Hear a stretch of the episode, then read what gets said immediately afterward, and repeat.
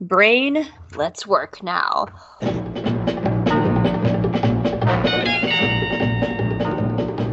now it's time to sit back and enjoy the Two True Freaks Internet Radio Broadcast. As long as they keep making animated Star Wars, Hope Molnax and Chris Honeywell will be on the case. Welcome to J Guys and Jedi, a project that began with Clone Wars and now may never end. Hi, everyone. Welcome to a brand new episode of J Guys and Jedi, a weekly podcast covering every episode of The Mandalorian. In this episode, The Mandalorian joins a crew of mercenaries on a dangerous mission. There will be Grogu is the hide and seek champion. We kill Anakin Skywalker. Kill and I'm actually and I'm actually going to talk a lot about Mayfield this week. So here we go. We're talking about The Mandalorian Chapter 6, The Prisoner this week. How you doing, Chris? I'm doing I'm doing good. I'm doing all right too. A little bit busy. It's been a busy kind of few days, but you know how it goes. I was up I- on a roof chopping ice today. At least you're not you don't have to do nothing like that down Oh in my- Georgia. That sounds horrible. It was it wasn't bad. I enjoyed st- it was a break from routine and it was it, it wasn't like a slanted roof either. It was a flat roof, you know. So I guess the only sketchy part was initially climbing up the ladder and getting up there, but it was we got a good ladder and it was it was uh pretty we had a little leak and there's a drain up on the roof and it had been you know iced over so i got to go up there with a shovel and chop it out and clear it out Oh, cool. Sort of. Very don't exciting I don't very know if that's is that cool. that's my that's my that's my level of that's my excitement level in life now that's how i know i'm in dad mode i'm just like i chopped some ice from around the drain today hope you proud of me I just I recently just rewatched The Mitchells versus the Machines, and that's like the like almost exactly the dad from that movie of just being like, I chopped ice today. It was great. I get that way from shoveling snow too. I, I like actually say things like I got to shovel, you know, about 18 inches today. You know, I never say I had to. I always say I got to, like reflexively, because I I enjoy it. Mowing Yeah. lawns.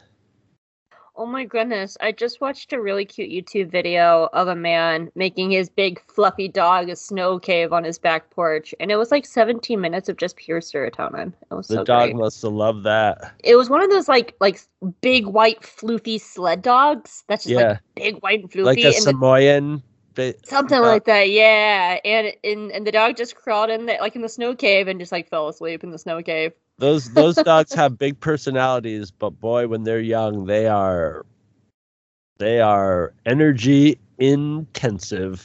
I They used, to know, are I used to know one named Mugi. It was Mugi, owned by a, a, a Polish immigrant billionaire that my dad and I worked worked for for a summer, and uh, he had, he had bought this dog, and it was just you know it was past puppy and like young young adult stage, and under you know under stimulated And so I would come up there to work, and every time like I'd have there was a payphone that you had to go to to make any calls.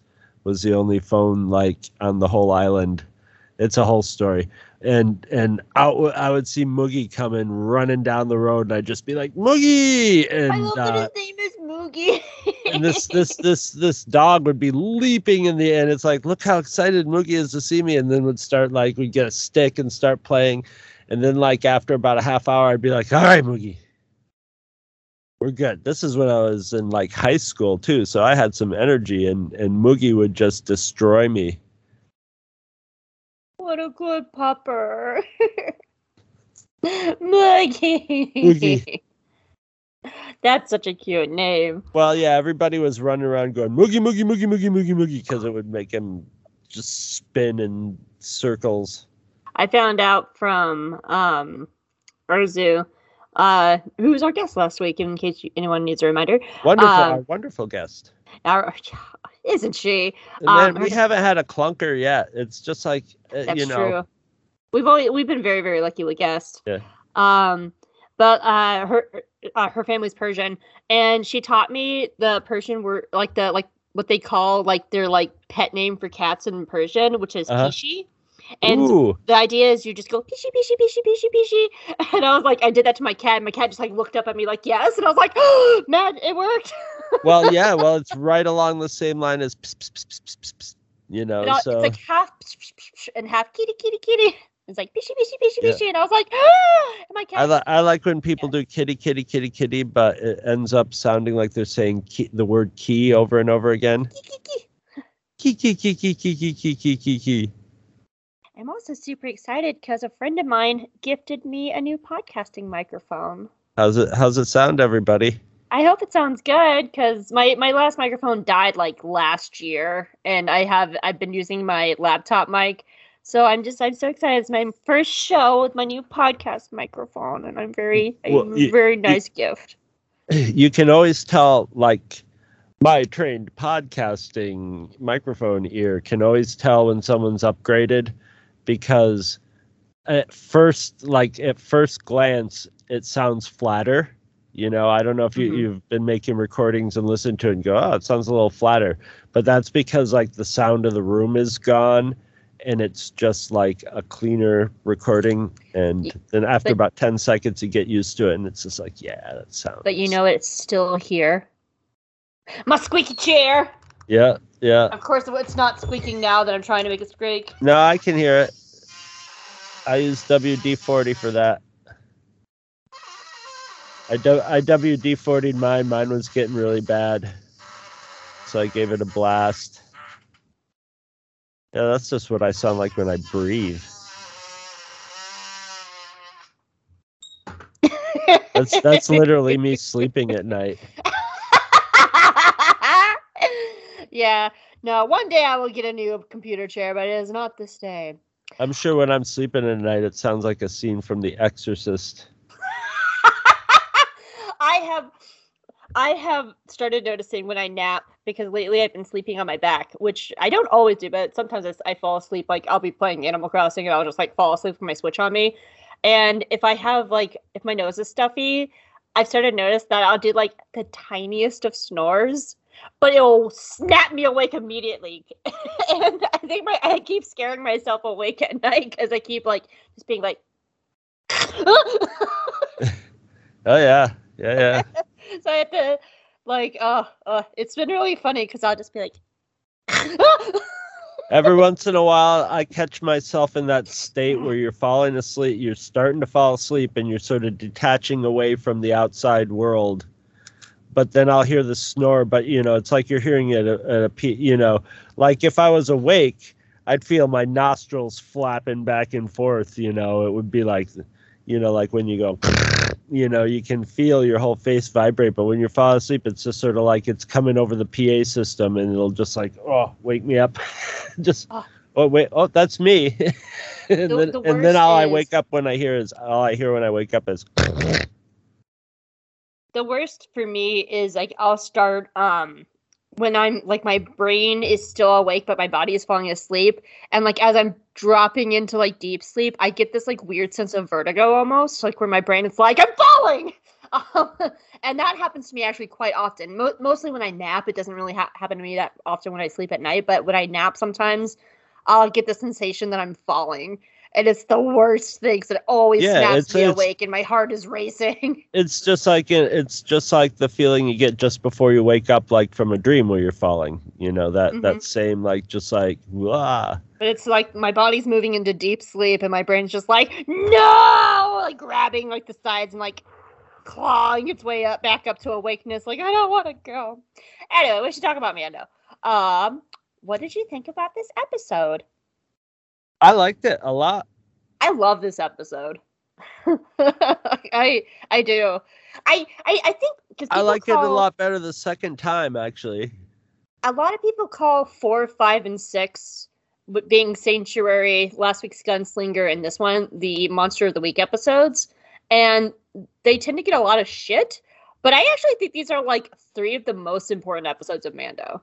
Well, And- that, that that's the thing. That's the thing. There's always, there's never like when you say monster, and and I sort of had a thought like that while I was watching this, but not quite articulated like that, but um, More like a with, with the Week, episodes like this that are sort of like in some ways formulaic or you know or let's just say monster of the week you know. Filoni always is building on the larger story too so you know hidden in there is a lot of that stuff so and especially on the second viewing you know so um yeah. yeah so um yeah I'll, i'm I'll, I'll wait till i because i got it in my in a lot of stuff in my notes about like why maybe i i like this a lot um the first time but i i think the first half of the the show i was sort of like i didn't you know i i didn't really get into the style of it until it got going and then when it, it got going i go okay i see what you're doing here Yeah, because and Like, I have a I have a different perspective on it now, but I like it a lot better this time. because like for me like episode four is playing on like Din trying to figure out his new life. You know, the first three episodes we talked about is kind of like a little feature movie about like how him and Grogu come Yeah. together and like start living. Episode four is about him just trying to figure stuff out, like how to be a dad, what's best for Grogu. So it is an important episode.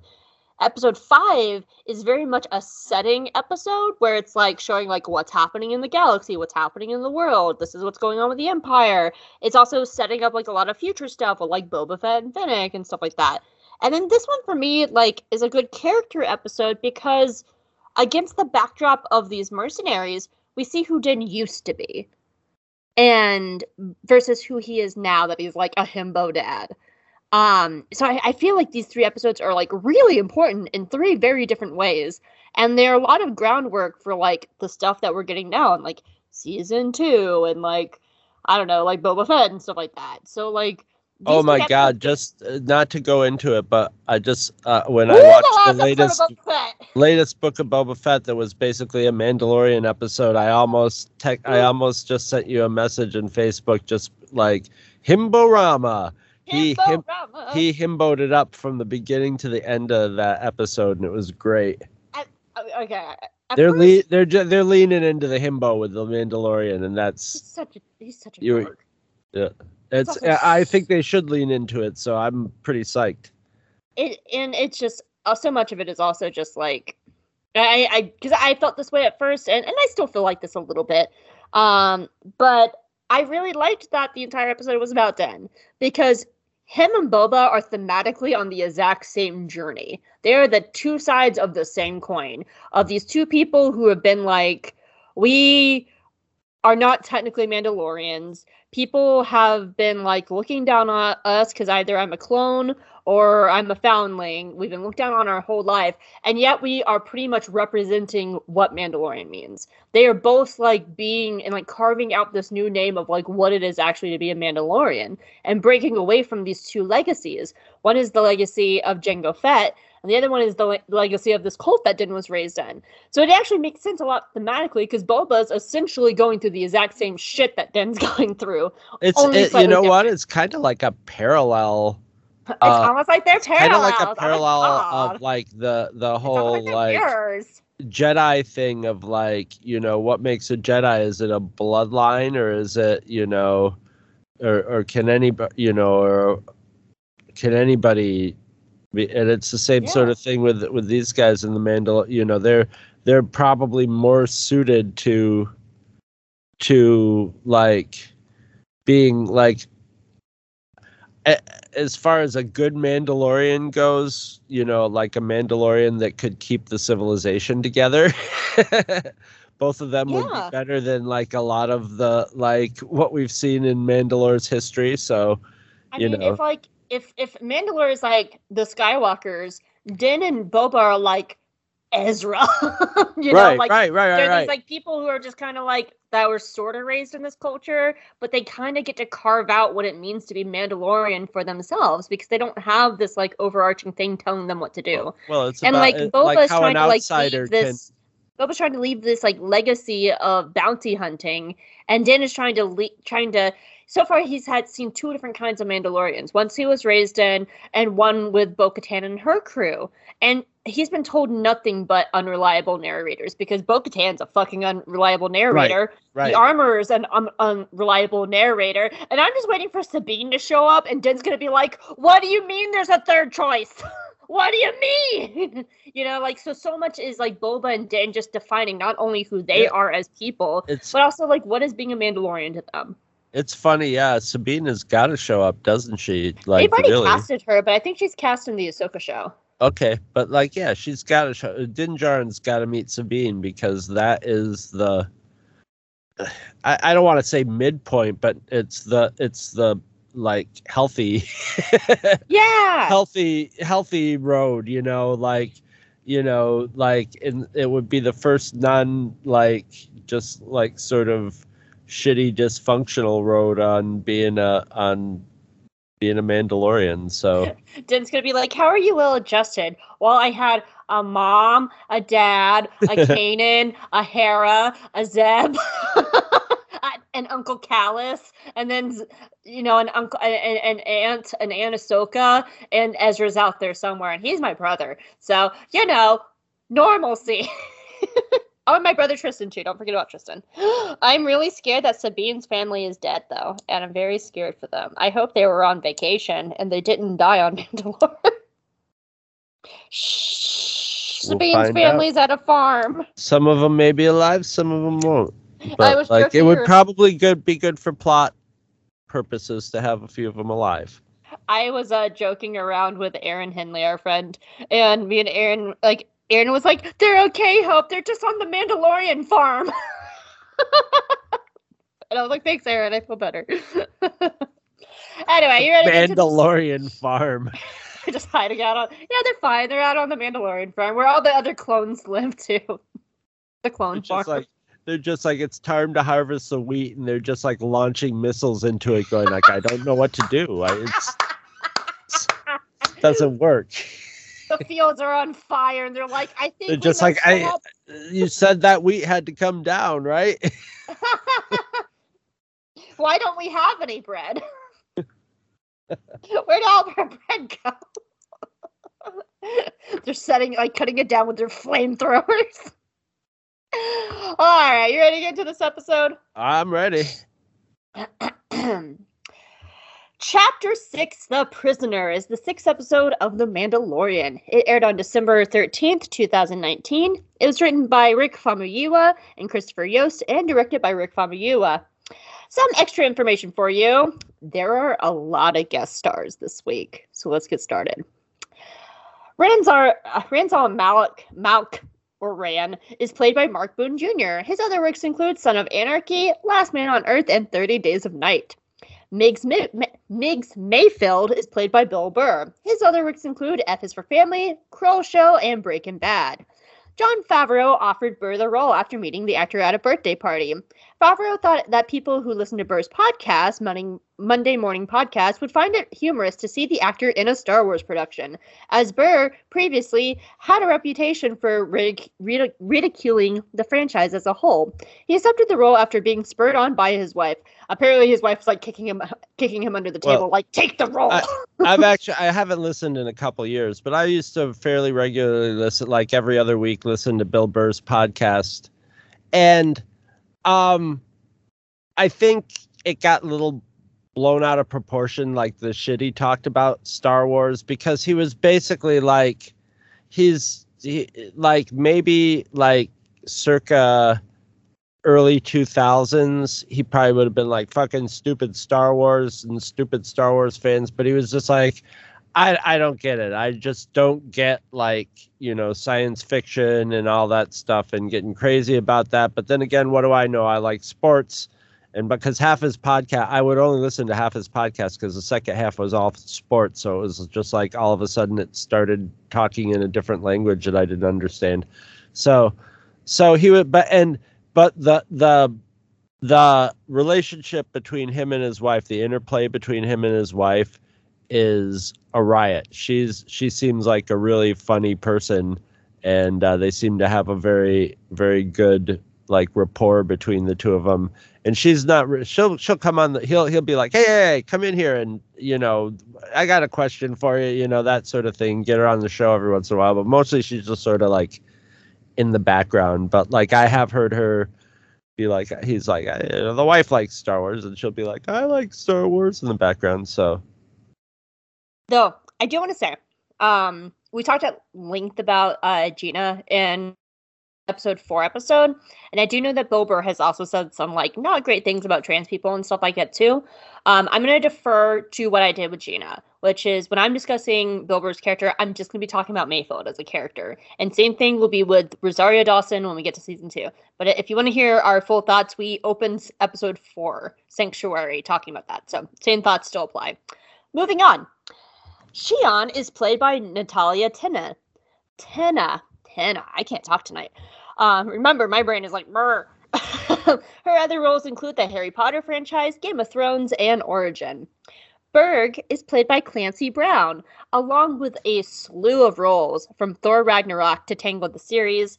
He is also the voice of Ryder Azadi in Star Wars Rebels and Savage Opress in Clone Wars. The voice of excuse me, the voice of Zero is Richard Ayoyada. Uh, I practiced that name. Let me try that one again. Richard Ayoyada. His other works include The IT Crowd, The Mighty Boosh, and Disenchantment. Zero's body double is played by Christopher Bartlett, or yeah, Bartlett, uh, who plays multiple droids throughout the throughout Mando and Book of Boba Fett. Quinn is played by by Ishmael Cruz Cordova. His other works include Berlin Station, Ray Donovan, and Sesame Street. Lant Davin is played by Matt Lanter. His other works include Timeless, Juniper Legacy, and or Jupiter's Legacy, and he's also you might have heard of this little project before. He's also the voice of Anakin Skywalker in Clone Wars, Rebels, Forces of Destiny, and most of the Lego games. Dear, dear Matt Lanter, I love you. Davin's first name was later given to him in the Mandalorian ref- uh, reference book. His name, Lant, comes from the first four letters of Matt Lanter's name. The three New Republic pilots, Trapper Wolf, because of course he had to be a wolf, Jib Dodger, and Sash Ketter, are played by three of the Mandalorian directors, being Dave Filoni, Rick Famuyiwa, and Deborah Chow. Since Mando was Dave Filoni's first time directing live action, Jon Favreau suggested Dave do a small acting role to get experience, both in front of the both in front of the screen and behind the screen. Um, part of learning how to direct. Filoni tried to make an excuse to get out of it because at the time they he was working on second unit while they were recording the episode The Child. Um, his acting de- as his acting debut role, Filoni played Wolf at Favreau's suggestion and had Famuyiwa and Chow portray the other pilots because Filoni didn't feel comfortable acting alone.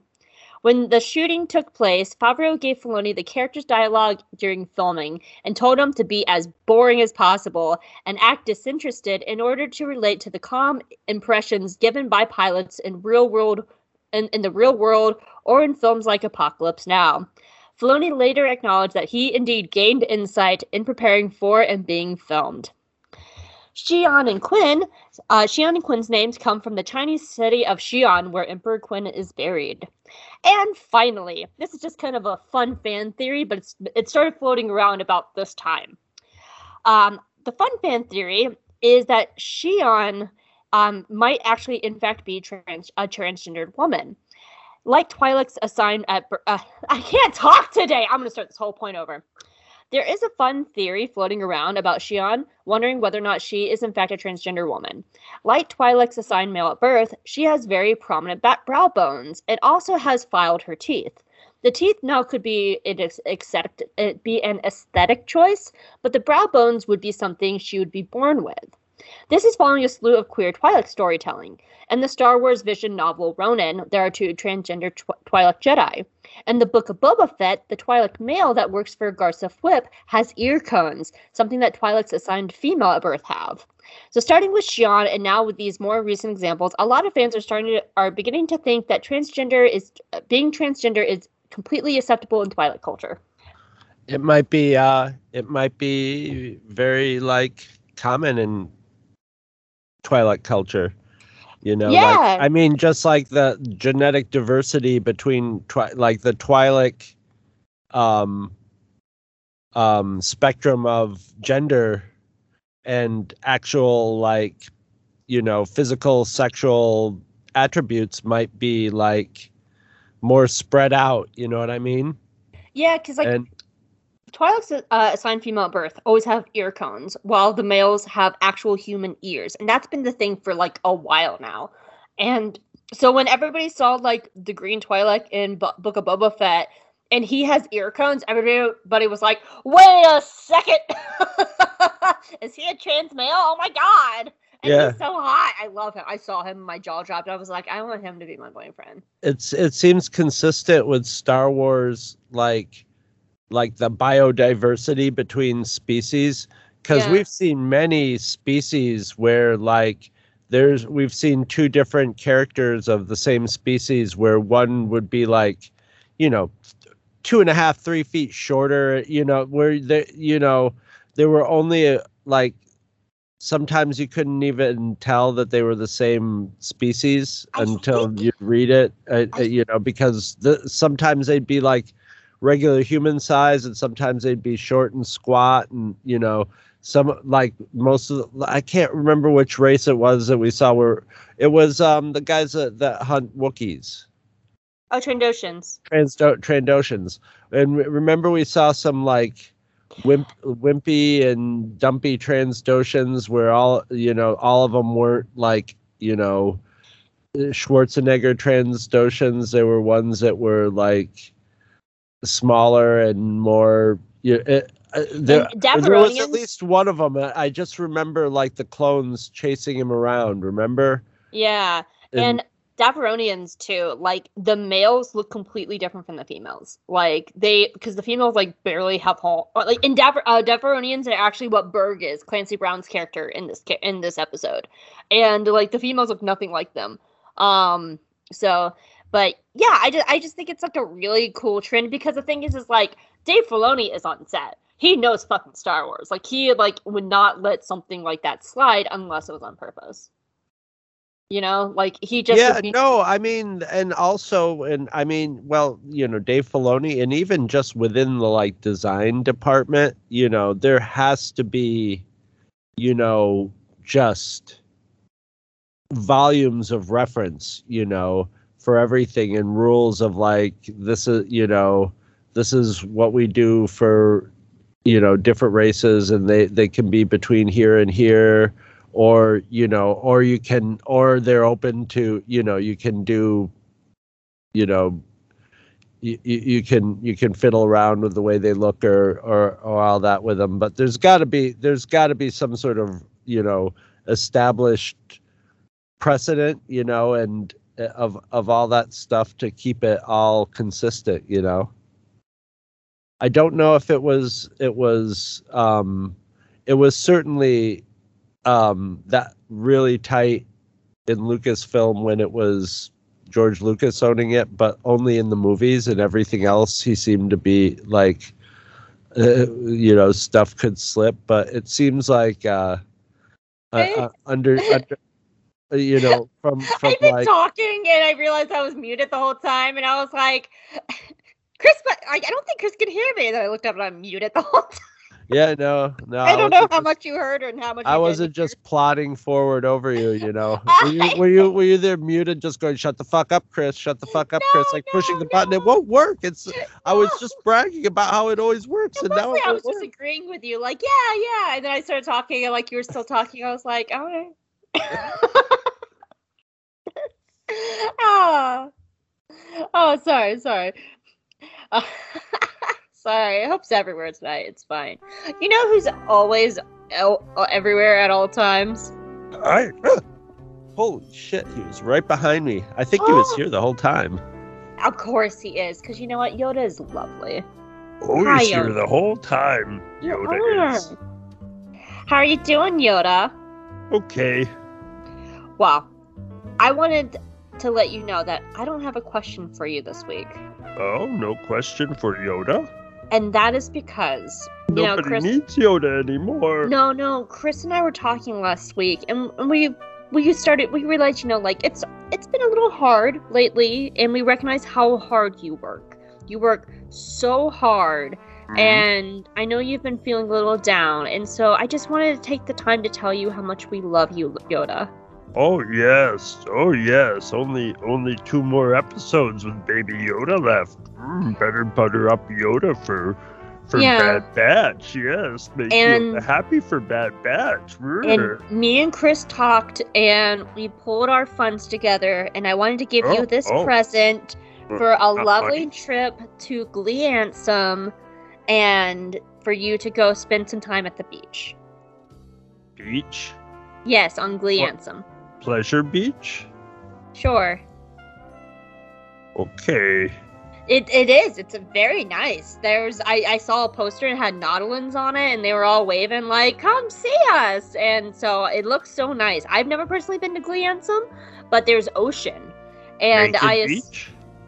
I you can be, but if you're arrested, I'm not bailing you out because I bought you a gift certificate. So we want you to be responsible. Here you go. Arrest Yoda. They have to catch you first. Make sure you put on a lot of sunscreen so you're hard to catch. wait, wait, wait. Not trying to get rid of Yoda, are you? No, Huh? no, no, Not no. trying- No, because if you look, it this is from today through Monday, so you'll be back in time for next week's episode. oh, I made sure of it. Oh, next week. Next week. Uh, you know who else? Blah, blah, blah, blah, blah. Baby Yoda. I mean, I can take I can take back the the gift certificate if you want. Me and Chris can go to Glee Anselm and have fun at the beach, and I got you strawberries too, man. Yoda will fall for this trick this time. Okay. But I just want to tell you I love you. You know, I haven't even. listening. You know, the thing is, I haven't even brought up Baby Yoda yet. You're the one that keeps bringing up Baby Yoda. Uh huh. Very Uh-huh. suspicious not bringing up Baby Yoda yet. Because I'm trying to be nice to you, you Always bringing asshole. up Baby Yoda, then never bring, not bringing up Baby Yoda makes makes makes Yoda be, know, maybe I- a little paranoid to be honest. Ah, ah. Ah, But okay, Yoda will go on trip. Mm. I got you a nice. It's not like trip. Yoda's reach with the Force does not span the galaxy. Just saying. I don't know what to say. I bought you a beach trip. Mm. Oh, Yoda will enjoy the trip. Yes. Will you? I got you the spa special too. Oh, we Yoda you- will get the spa. Yes. Yeah, yeah, and I got you. We The we got. Yoda's nails. Yes. Yeah, we got you the president's suite. So there's a whole like bathtub for you to swim around in. As the president. The Yeah, president. you're president of Dagobah. Uh huh. Yeah, it's all for you. Yeah. Yeah. Yoda's buying that. All right. Yeah. Yoda's off. All right, have fun. Be safe. Don't go to jail. We're not bailing you out. If you I go to jail, you have to escape yourself. I don't like his tone. We I bought don't him. trust his tone. We got him a fucking beach trip, and he acts like that towards us. What the fuck? Yeah, acted like he got stabbed in the back. I, I don't know. Well, I'm glad I almost want to have Baby Yoda on just to piss him off. Yeah, yeah. I mean, I know Glee Anselm is mostly flooded, so it only has like one beach. But I It's full tried. of rancid Stillwater, but still, I, I try. rancid- I think he loves that shit. So uh, you know, Not everybody can pay for Scarif. That shit's expensive. I'm not sending him to Scarif. yeah, there's a reason. Now I'm glad we didn't send him to Scarif. I mean, of course, it's all like dead now, but like in its prime, we should have sent him to Canto Bight.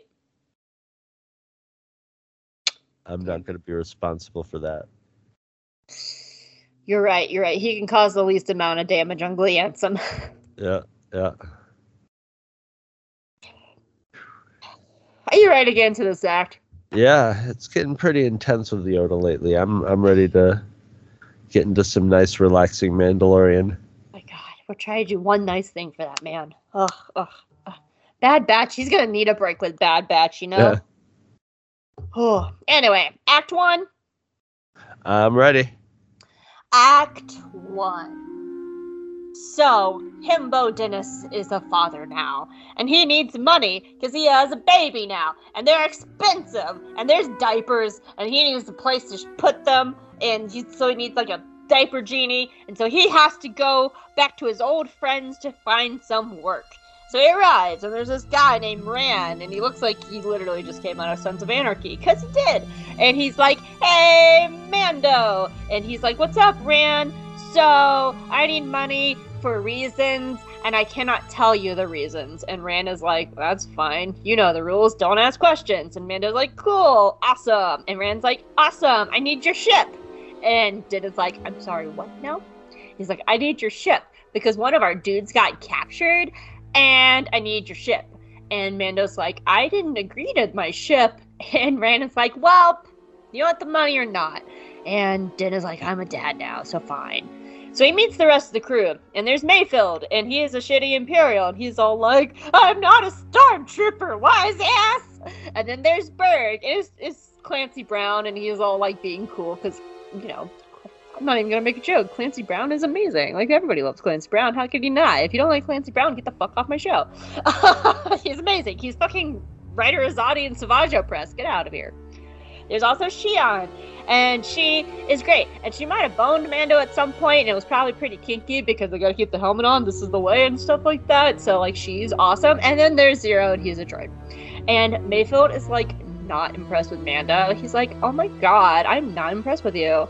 And I'm the one in charge, bitch. And Mando's like, okay. Mayfield's like, fight me, fucker! He's like, I'm just here to get money. And Xi'an's like, Mando, I'm so happy to see you. Can I stab you later? Oh my god. He's like, not if I stab you first. I'm a. Oh, anyway. So, they start getting briefed. And during all of this, Zero's on the Razor Crest and he sees an old message from Greef Karga and about Grogu being a bounty. And he's like, huh, that's interesting. Anyway, Mayfield briefs everybody. It turns out that their man that got captured is captured by a New Republic prison ship. And Mando's like, oh my god, he broke the law. And they all just kind of look at him like, so? And he's like, that's fine. That's cool that he broke the law. I'm fine with that. And everyone's like, Are you okay over there, Mando? And he's like, I'm a bad guy, like the rest of you. I'm so mean. They're like, Okay, well, we're just gonna um go to this prison ship and it's manned by droids, and the Razor Crest is the only thing that can do the job. And Din's like, Okay, fine. So they all get on the ship and they head off. So Zero is flying the ship because he's a droid, and he can do all the ship stuff. And the whole time, Din is like, You better not fucking touch any of my stuff, I swear to God. when Zero's like, Are you hissing at me? And he's Like, yes. I'm going to wipe down everything you touch, you filthy fucking droid. I fucking hate you, droid. I'm going to look forward to shooting you later in the episode. I'm gonna fucking blah, blah, blah. and then slides out of there, and Zero's like, Okay, bye. so all the crew's down downstairs, and Burg is bored. He starts pushing buttons, and Mando's like, Stop pushing my buttons. I wrote Amanda. Amanda. No, I wrote Amanda. Okay. I thought I wrote Amanda. Amanda and Burg are fighting. Cause that bitch got here, and Amanda's like, "Don't touch my buttons." So his name's his name is either Dennis or Amanda. Dennis Amanda Jarin.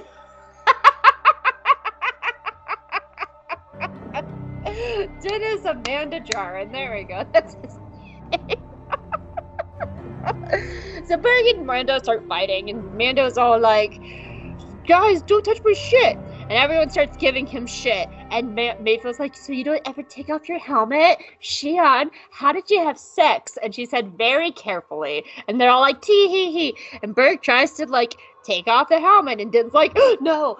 And then they accidentally open the door to Grogu's room. And the door slides open, and Grogu's like, "Hey, everybody, I'm here. Look how cute I am. Oh boy, I hope we can all be friends." And Mayfield's like, "What the fuck is that thing?" And Din's like, "Uh, it's my dog. Say, say, bow wow, Grogu." And Grogu's like, "Bow wow." And he's like, "Say it's a dog." He's like, "Thanks, Daddy." And Mayfield's like, "Oh my God, Xi'an, did that come out of your vagina?" And Xi'an's like, "Hell no, it did not." it's like, "Okay, good." Oh my God. Anyway, So Zero pops out of hyperspace, and everyone's like, "Whoa!" And then Zero goes flying down towards the prison ship, and everyone's like, "Whoa!" And then they all land, and Gro- like Din snacks, snatches up Grogu and throws him in this room. He's like, "Stay in here, son. I love you so much. Don't come out of this room." And and Grogu's like, "I'm not listening to you, Daddy." He's like, "I still love you, son." He's like, "Bye. Have fun at work." And then closes the door. It's time to start the job. What do you think of Act One? I liked it. um, This actually has my least amount of notes. Act three is like all my notes. I, I, oh, I, um, the only thing I don't like, and and it's hit and miss. There's been a couple good ones, and the, there's there's some good ones actually coming up, but for the most part, I don't like the meta stormtrooper jokes. The like, hey, I wasn't, a, you know, I wasn't a stormtrooper. I I could a shoot. note about that. I don't. I generally don't like those. They're they're it's it's an old joke, and it and I don't like it. I don't like the meta ness of it. Uh-huh. And it seems to turn up a lot in in Mandalorian, but just a minor, just a minor quibble. Um, like when Burg first walks up to him, he just like like he walks behind him to like sniff his butt like a dog as he like walks around him. He's literally sniffing him, but then he like walks behind him, and I'm like, oh my god, is he gonna sniff his butt? I can't believe like it must have just galled Dennis so much to see that droid fly in his ship. I like poor poor poor Dennis Amanda Jarin. But this is a great this is a this is a where he has to wear a helmet is great because like there's everything in this episode is meant to get is like is like almost like poised to get a reaction out of him and all you get is the but you know there- i mean it's even discussed but it's just funny that like he could be sitting behind there grinning you know for all they know but yeah. like just just by the just by the nature of the armor it always makes him look like he's just like pissed and hostile and it's it's awesome and uh bill burr his like the whole scene where he's holding where he picks up grogu and he's like Oh, oh, maybe i want a pet. And then Ugh. he then he does a fake drop. Like seeing that like and and you know listen no see, hearing bill burr's comedy in his in his um podcast you can tell bill murray or bill murray bill burr has done some uh in like in high school has done some like total boston asshole bullying and been boston asshole bullied you know? He he does that that whole like yeah let me be really intimidating with this thing you know? Hostile and intimidating you know with with this thing and you know test test your reaction to it. And then do the the fake drop thing is a total like just like dick move. And he did it so well you know? And and and like and you know and, and as far like bill burr like I I don't know him personally, but like he's one of those guys you could tell like there was probably a point he was just like a pretty much just an asshole, you know. And like you he's one of those people you can see uh, he he evolves. He like he talks like talks about it a lot, you know, like I used to think this and then I think now I think this and like blah blah blah. And but it's like you know it's a slow process it's a slow time Yeah. consuming process but like yeah and I and I do think like people are allowed to change, and I think Yeah. that people put in like work and effort, like they sh- like they should be uh recognized by that. But I, I I did still feel the need to like at least like say something. I, like that, that well yeah yeah that's why that's why i would like get i i get like the th- the the um thing about um now i'm it's gina carano right? I don't want to Yes. say gina carrera again. Gina carano is like like with bill burr i've seen a history of him evolving. So i'm like to me i know he can evolve. So when, when he says sh- something shitty it's like oh that's really shitty. But then like you know you you you can pretty much hope that there'll be backlash and he'll go oh i'll look into this and you know and like honestly look into it with where as gina carrara sort of doubled down on it? Or She like Carraro- quadrupled down. yeah she quadrupled down on it but some people do that in reaction too but like i i haven't seen a history of that with her so i don't so i'm like a little more like like critical about it. With like bill bill bill you know it's that it's the you know for for one thing it's tricky with having like any kind of parasocial relationship with anybody you're listening to online. So you know bill burr could mm-hmm. still be a complete asshole you know for all i know you know. Yeah. but that's that's that's how he appears on, on his on his podcast. But like through hi- he plays the role of of mayfield so well because like yeah he's got that boston you know that that streets of boston thing which is also why i wasn't too psyched about him being in mando and the first time I watched it, like up to this point, I was still like being like, I don't know about having Bill Burr in this, you know. He's very Boston, you know. And but like as we know, his character gets fleshed out and comes back and uh is is well worth having becomes like one of the strongest characters I think in the whole first season. Or, you know, get really he really carves out First a two s- seasons. or is he oh that's right because it's, It's- the second season season he comes Yeah. back that's right and so like yeah he really carves out he really carves out a good character you know So, so so I- so now i'm like down with him from the from the first act you know So I want to jump in on this because um I'm gonna there's one line in this this first act that made me go, This is my favorite character. And still to this day, Mayfield is one of my favorite characters in Mando. uh-huh And it started here and he just got better. And I think Mayfield is and I'm gonna I have like a Mayfield note every time. So I'm gonna go through the Mayfieldness like by each act. And the one that got me, that made me first fall in love with this character, and I was like I was early standing Mayfield before like anybody else. Like I remember being on the Pink Note podcast and I'm like, no, Mayfield's a great character. Don't even like um and I actually really love the the line where he's like, I wasn't a stormtrooper, you wise ass. And the reason I like that line is it clicked with me. What is one of Hope's favorite things of Star Wars? Bitchy Imperials that are catty little catty little bitches. that's true I love me a catty little bitch Imperial. I love my Krennics. I love my like little shitty like bitchy Imperials. Like he's just like and the moment and and I what I like he's about this more like insecure the insecure he's insecure about his be, being an imperial Exactly, exactly. Like he is very much like um like an Oresco and Grint, where like he's so full of his power, but the moment that power is challenged, he's just like, ah, I don't know, uh, don't, don't even talk to me. And that's what we see throughout this episode. Like he starts off like really badass in the beginning of this, and he he, walks around, he's like, I have a big gun, and my cock's a little, and like he walks around, and he's always just like, ah, blah blah blah, blah. and we see him just like slowly dissolve over this episode because he is a critic type. He is a catty bitchy imperial who is so full of himself, and the moment that he's challenged, he's just like, "No, it's my Death Star, Tarkin. Don't you even fucking talk to me, Tarkin." like that's who he is. And so the moment, the first time I ever heard him go, "I wasn't a stormtrooper, wise ass," I just, I just went, "You're my favorite."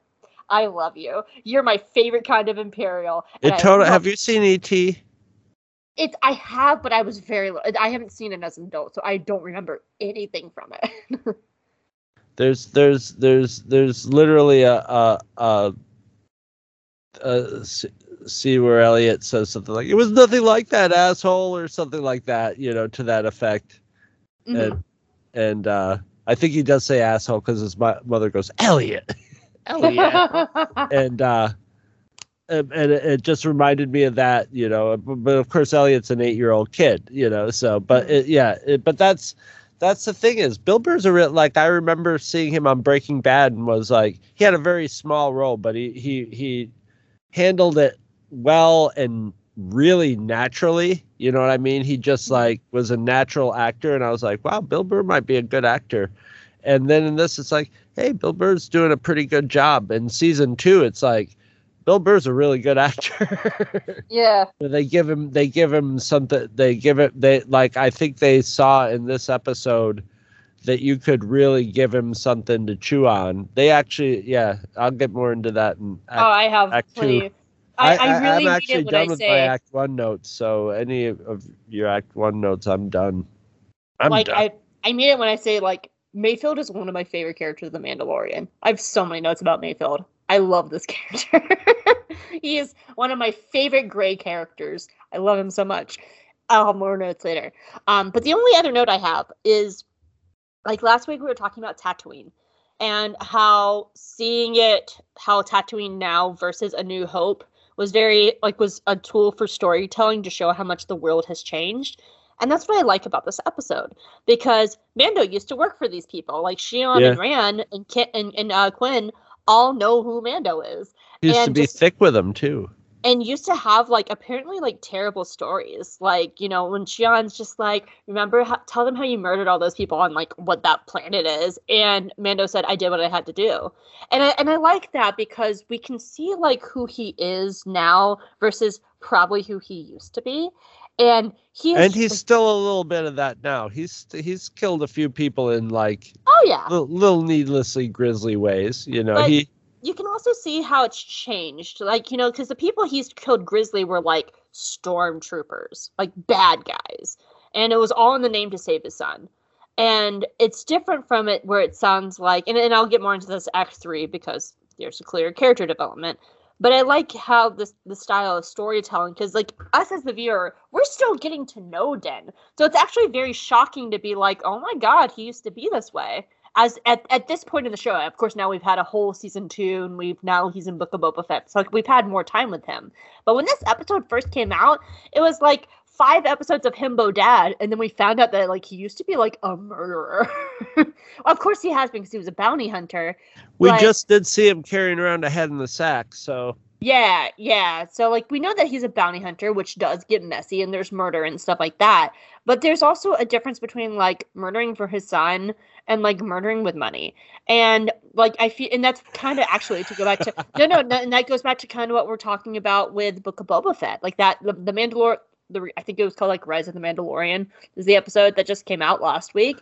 And that's essentially what it is, is that his son is gone and all he knows how to do is to fall back on his old ways which are horrible and toxic and bad for him that's the whole point of the episode is he's trying to fall back on this old life and that's why it's another way it's thematically tied to boba because Yeah. boba could easily fall back on his old life but he's trying to make this new way for him and for himself. And din's not quite there yet. And that's the whole point of the peli motto scene of him building this new ship and See, building I- this new ride. That's the well a new ship that's not suited to being a bounty hunter. because it's it's a new ship of freedom and independence. Because he kept saying i want a razor crest i want a razor crest because he wants to he doesn't have a son anymore. And he wants to fall back on this old life. But peli's like let me give you this new ship of independence and a new path and so that's what peli presented him with that's uh, that's why Yeah. that shipbuilding is so No. important because it represents a new independent path for din And not to get too sidelined by that episode, but it also has where the droid went a nice little bu- nice little Grogu sized bubble. I know, and also it has BD one. Oh my god, I cried when I saw BD, and I just, oh my god, that little droid, the little. I I know you haven't played Oh, Fallen Order. I watched the whole play the all the like st- I watched a playthrough of it. So I've seen Oh. the um, whole storyline of, it. I I I I teared up. So I, I, I recognize the droid. I I I, I was I I well they up. did they did a lot of like the body language of the droid was hundred percent the same as in the video so game. cute. So it was It's so fucking cute. You never told me that you watched all of Fallen Order, Chris. Yeah. We could be talking about Trilla and I- Cal Kestis. I don't. time? Yeah, I, I. To be honest with you, I don't remember a lot of the story aspect of it that much. I remember. I remember it was enjoyable as a video game playthrough. Ugh. I'd have to watch it again with with with- with thinking about it more in mind. You know. Yeah. But uh, essentially, like that's I like the storytelling. Um, the same as what they did last week with Tatooine is we have these like characters representing like Din's past versus Grogu who's hanging out in his closet and like that's his future, you know. Um, so it's kind of it's it's interesting to see Din in this position. Um, but that's all I have for Act One. Did you have anything else? I do not. Act Two. Act two. So they so they're all like, whoa! And they land on the ship, and it's time to start the job. And all three baddies are just like, psh, psh, psh, like whispering to each other, and Din's just kind of watching them, like, you guys got a secret you want to share with me? And they're like, nah. He's like, okay. I trust all of you because I'm dumb. he is not. I'm, I'm making fun of Din. So it's time to get started. So they open the door, and Mayfield, they all look at Mayfield, and Mayfield's like, Why are you looking at me? And Burg's like, You're the le- leader, dude. You have to go first. And Mayfield's like, Oh, I guess I'll go first then. So he jumps on the ship, and they all jump on the ship one by one. And then they start creeping. And they're creeping, creeping, creeping. They're creeping through the ship. There's lots and lots of creeping. If you know, if you take out all the creeping, this episode's a lot shorter. so they're creeping, creeping, creeping. And then there's a mouse droid, and the mouse droid's like, What's up? I'm a cameo. And Burg's like, Fucking die. And he shoots the mouse droid. And that makes all the bad droids show up because they're like, You killed our droid brethren. And more droids are all like, Pew, pew, pew, pew. And Xi'an's like, Mando, do your job. And she turns around, and Mando's gone. She's like, Where the fuck is Dennis Amanda Jarrett? I'm never gonna get over Den- Dennis Amanda Jarrett now. Um, and Din shows up behind the droids, and he takes him out like a badass. And all the prisoners are like, Yeah, fight the man. Also, can you free us? And they all like are like, Yeah. And so they fight the droids, and they take him out, and all the bad guys are like, We're not impressed. And Din's like, You're fucking welcome, guys. Ugh. And they make it to the control room. And they come into the control room, and the chair spins. It's Matt Lanter, everybody! And Matt Lanter's like, Stop. I, I almost wrote in to see if you could do like your squeaky Anakin voice for this. I think you're muted. The stop right there. I, I Oh, am right. Anakin Skywalker. Stop right there. I am Anakin Skywalker. thank you very much. And he's like, I'm back, and everyone loves me. And they, and Bill Burr looks at him and he's like, You're not Hayden Christensen. He's like, I could be Hayden Christensen. I sound like him. And Mayfield's like, You're on the wrong show, buddy. And Matt pulls out a tracking beacon and he's like, If you take one more step towards you, I'm gonna push this button. And everyone's like, Okay, everybody calm down. And Xi'an's like, What the fuck is that thing? And Mayfield's like, If he pushes that button, the New Republic will show up and blow us all up. And Xi'an's like, You didn't fucking tell us that? What the fuck, dude? And Burg's like, I don't care. I just want to fight a thing. And then they go into like the Spider Man meme because they're all like pointing guns at each other. And they're all like, Put everything down. And Mando's like, Listen, Matt Lanter, I'm a dad. You can trust me. I loved you in Timeless, by the way. And Matt Lanter's like, oh, thanks. I'm really sad that Timeless got like canceled short, like you know, got canceled too soon. And We had at least like three more seasons. And Den is like, I know, right? I'm so sorry. It was a great show. Everybody should go watch Timeless. It's still a really good show. And anyway, so they're all fighting and doing Spider-Man and Man and Spider-Man. That lady Spider-Man. and off his and they're all pointing guns at each other. And Xi'an's like, too much. And she like throws a knife and she kills Matt Lanter. And Matt Lanter was like, I was Anakin Skywalker. And he dies. But on his way down, he got the last lap because he pushed the button and the tracking beacon got mashed. And now they have a time limit. They got like 20 minutes, which is like 10 minutes of real time of TV time. So they're all freaking out.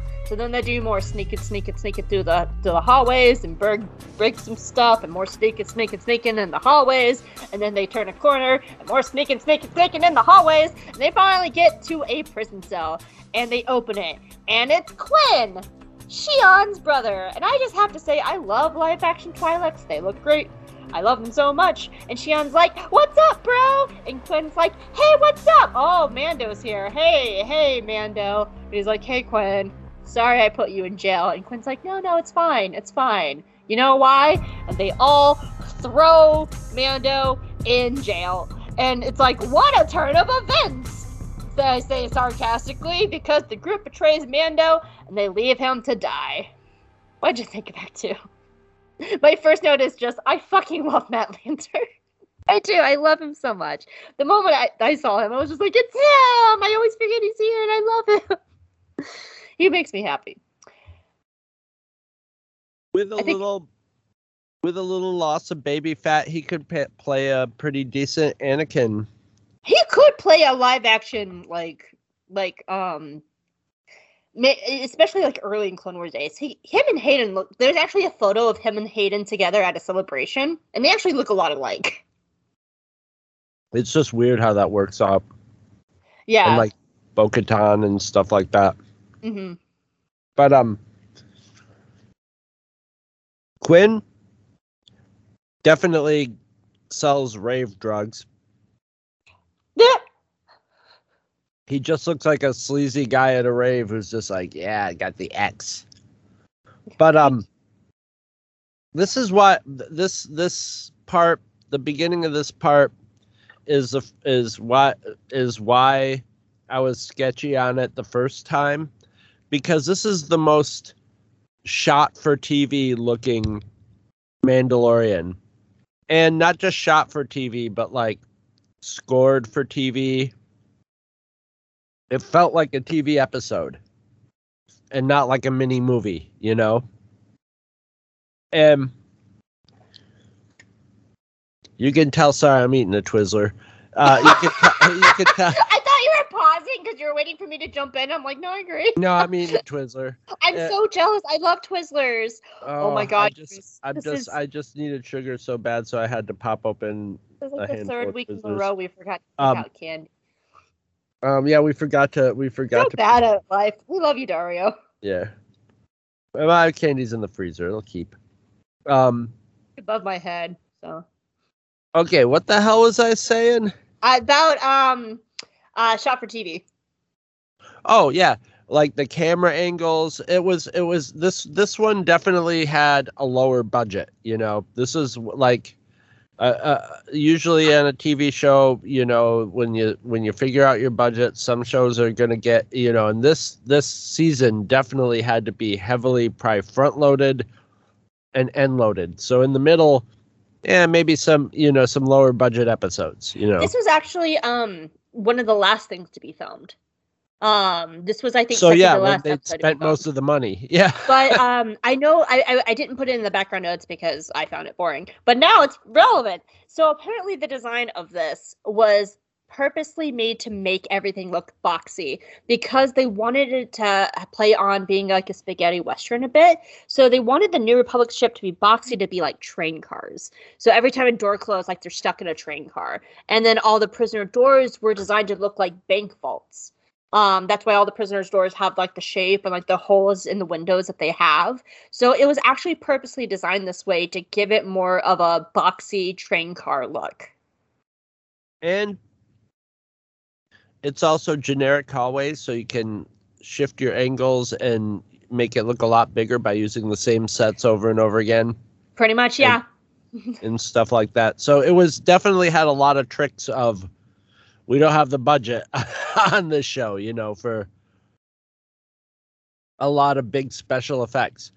But that means you gotta you gotta put more work. And this one, all the work is well, no, you know, the I mean, there's a lot like you have to put all your work into the script, into the performances, and the direction to make it work. You can't if you're not going cinematic, and they do all that in this. You know, it's it's sort of generically directed until it until it gets going, and then when it gets going, it has a lot of style to it. You know, they they it, so and energy, and the whole cast is you know a little exaggerated but fun to watch and and good. You know, so it's so you're you got a whole every character is is popping in this. You know.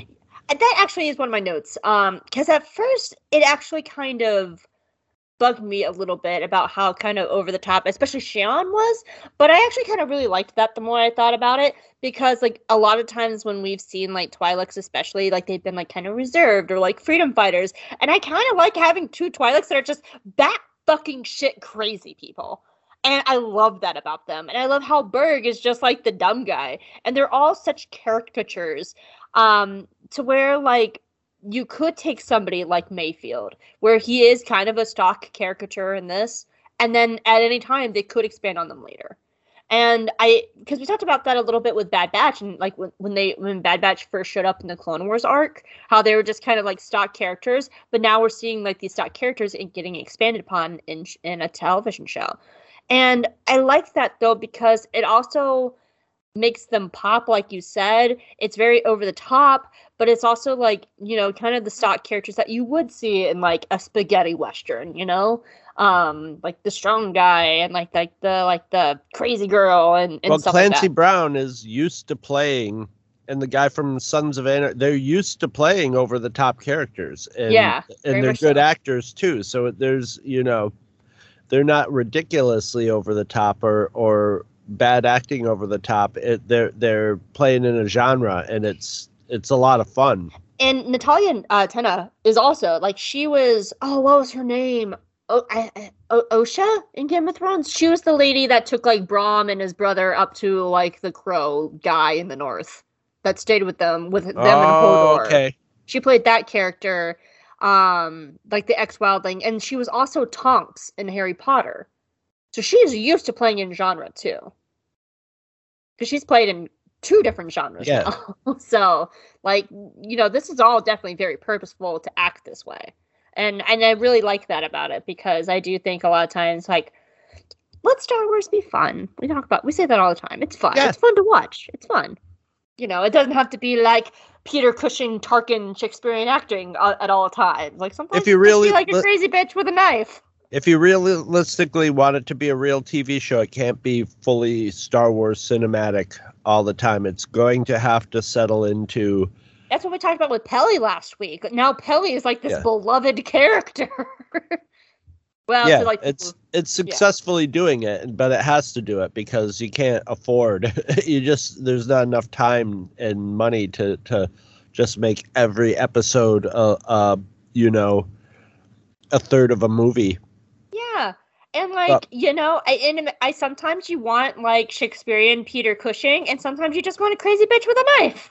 I like no, we're bitch we're back in we're back in Clone Wars territory where it's just like Hey, man. different people. hey man, play around with it. Do different genres and play around with it. Have fun. And and you know what? Sometimes you'll sometimes you're gonna win some, sometimes you're gonna lose some. Just move on from the lose sums and grab onto the win sums and and Filoni knows how to do that. I mean they did that all through Clone Wars. So Yeah, absolutely.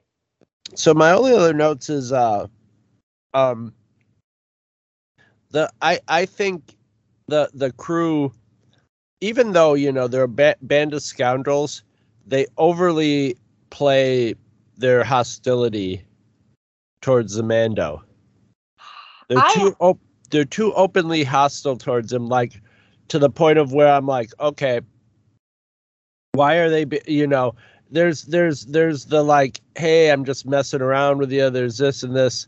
That there's some real like hostility there. And it's and like if i was like i was thinking to myself even the first time watching this yeah these guys are going to turn on you because and they're psyching themselves up to do it right now because they're not going to like you know they're not looking to relate to the mando as as an ally or somebody you know they they they just openly hate him so am- and and they're just so they're so open about it I am so torn about whether or not either Din is so fucking dumb that he never saw it coming, or that Din played them the entire time to get Quinn all to himself and get all the money. I don't oh know. no which. yeah no yeah I, yeah i mean i mean that's the thing but they should have been they should have they should have they're no match for him and it shows because they should have been smarter and you know they should have you know they should have there should be a certain amount of ribbing and hostility that comes with the whole thing but Yeah. like they were like just sort of like doing that thing where it's like i i think of it as the black river firemen's field days you're gonna get beat up vibe where you get where at towards the end of the firemen's field days the firemen were getting really drunk and they wanted to get in a fight, so they would find somebody and just start a friendly conversation with it with them. But it was leading into like at some point they'd be like, "What do you mean by that?" And then it would end up as a fight. But it was always friendly up until that point. But all the friendliness just had like open hostility hostility in it because they were they were planning on beating you up, so they didn't want to actually get friendly with you. Yeah. then then they wouldn't want to beat you up. So that's that's what the vibe I got off them, and and they, they should have played it down a little bit, but I Hope Hope's interpretation, and it's taken multiple watches to get to this point, is Din was playing them the whole time because you have that final line at the end where he looks at Grogu and he's like, "I told you that was a bad idea," and I think and that's more to himself like, "I had to do this, but it was a horrible idea to play them, and it was dangerous, and he almost cost himself his son," and so like I, I do feel like it was purposeful the whole time of like maybe like he would have to only split the money with like a couple of them or he could get rid of a few of them along the way. Or maybe he he just assumed he was going to have to. He just assumed Yeah. that you know why wouldn't they? Why wouldn't they? You know, get rid. Because My ship would be very was- useful to them. You know, and it's got a cargo it- on it. Yeah, and I think some of it is that like I, I you know, he didn't know Mayfield or Burg, but he does know Ran or Xi'an. So maybe like he was going into it as like I ha- even though I left them and you know I have a past with them, so maybe I could find an ally here, even though I don't know these other two people. Like I could see him like like maybe I could get Xi'an on my side, but he immediately like sees her whispering with Mayfield, and he's like, nope, that's not gonna happen. Right. So I do think maybe there was there's definitely some planning here. Like he was like maybe out, he was looking for allies too, but it just didn't work out. And he ended up having to take everybody out and get all the money. So and then he killed them all. It was fine. So um, well he killed like Grant and Quinn at the end. Um, But my but, yeah, my only other note is I have um a line in here that I think was misread. It makes no sense. And there, and this had to do with the the homing beacon. And someone described it as quote distress. It's a distress signal honing in on your location. And it's like, no, it's a distress signal, and some and that's that the New Republic can hone in on your position. It just didn't make it doesn't make any sense in like and I think it was just like a wrong reading of the line, but it probably sounded better than other readings or worked or something. I don't know. It it, it it's just weird. And they were just like, ah, you know, you get the idea. yeah. My But that's all I no- got. Yeah, my only other note that I have is um continuing my Mayfield love. Um Mayfield is very much my favorite kind of Imperial because like I said, he was walking around all cocky in Act One. But the moment that and he's so full of himself, but he's actually kind of bad at his job. And you start seeing that breaking down, like when they're all standing around the hole ready to go to the ship, and Burg's like, You go first, Mayfield, and he's like, Oh, I I do. Oh, and they're all like, Yeah. Yeah, he never feels like he's really in charge. He never feels like he's in charge, and especially when Quinn shows up, which I'll get to in Act Three.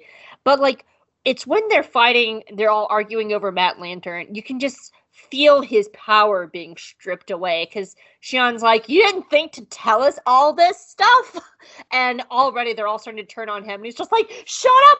I'm in charge. I have five guns pointed at everybody. Ugh. And you can feel that like being ripped away from him. Um, of like him just like going into that chronic frenzy of like, don't touch my Death Star, Tarkin. Don't touch it. I'm in charge here, Tarkin. I'm the big boy with the big pants on. And like, it's just, I love these kind of Imperials of just being like, I'm the, I walk and my shit don't stink. And it turns out that like they have a trail of shitty, stinky shit behind them. I love them. These are my favorite Imperials. I love them so much. I'll come back to Mayfield in Act 3. That's all I have for Act 2. I have a lot of notes in Act 3. So that's all my notes of this episode that we got to get going. you ready to get into this? I am. All right. Act 3. Meanwhile, while all this sneaky, sneaky stuff is happening, Zero has like cleared up like the message from like Greef Karga from like episode three, where it's like, oh, like Mando, I'm glad you brought a child named Grogu that's green with big ears and stuff like that. Um, don't you know that that child is very expensive? And also, Mando, you're a wanted man for running away. And Zero's like, huh, that's useful. So, anyway, back with Dennis Amanda Djarin. He fights his way out of a cell, and it's actually really cool because he like rips the robot's arm off and it like sprays oil like blood, and it's really cool. It's like, you know, it's awesome. And he gets out of a cell, and he gets to the control panel room, and he's like, "Sorry, we killed your Matt Lanter. I love you and Timeless." And he steps over his body, and he's like, "I'm in charge now, bitches." And he starts trapping all the baddies, and all the baddies are like, "Oh no!" And he separates Quinn and Mayfield from Burg and uh, Xi'an, and Burg and Xi'an set off to go find Mando, and and Quinn is the one that gives that order, and Mayfield's like, "Why are you giving orders? I'm the one in charge here," and Quinn's like, "You're in charge. What's your name?" He's like, "My name is Migs Mayfield, and I'm the best shitty Imperial." And Quinn's like, "I don't care. Listen." I don't know what rampaged you, but I'm in charge now. And yeah, you're gonna get me out of here, or I'm gonna fucking kill you. Capiche? And he starts walking off, and Mayfield's like, dude, what about your sister? And Quinn is like, I don't fucking care. Let's go. And Mayfield's like, huh. I have thoughts. And he starts following.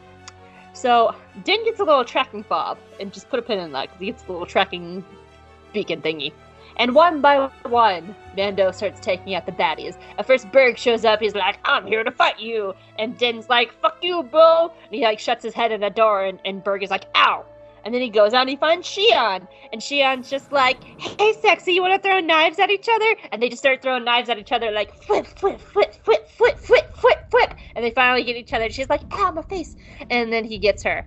And then Mayfield is like, I'm alone in a hallway that's strobing. I hope nobody has epilepsy because this is a bad episode for that. And there should be an epilepsy warning at the start of the episode, but there's not. So be careful watching this episode. Says hope to our listeners if you have epilepsy. And then Din comes up behind him. He's just like, What's going on? And Mayfield's like, Ah! he gets captured.